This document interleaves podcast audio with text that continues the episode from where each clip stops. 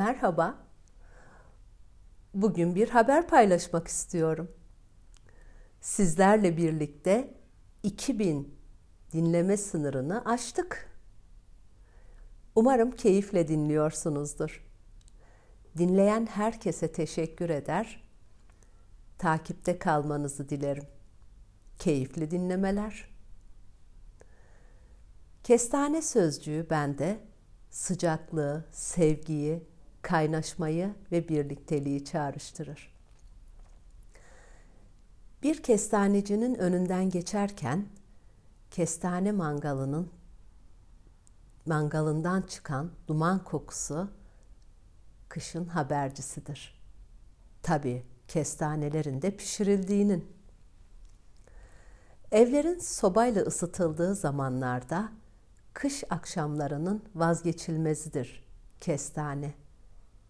Kış gecelerinin eğlencesidir. Yalnız kestane aile birlikteyken veya konuklar geldiğinde pişirilirdi. Çizilen kestaneler yanan sobanın üzerine tek tek dizilirdi. Kestanelerden gelen çıt çıt sesleri kestanenin pişirildiğini duyururdu.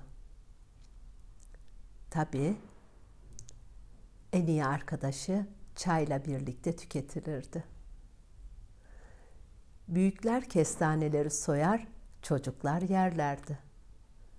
Kendileri de yemeği ihmal etmezlerdi.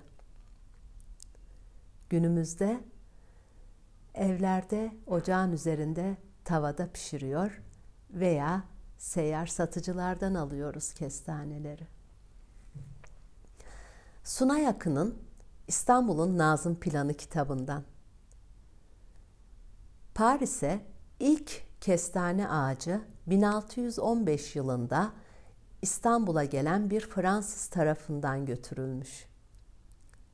Anlayacağınız Paris'e götürülen ilk kestane ağacının atası İstanbul'dan gitmiş.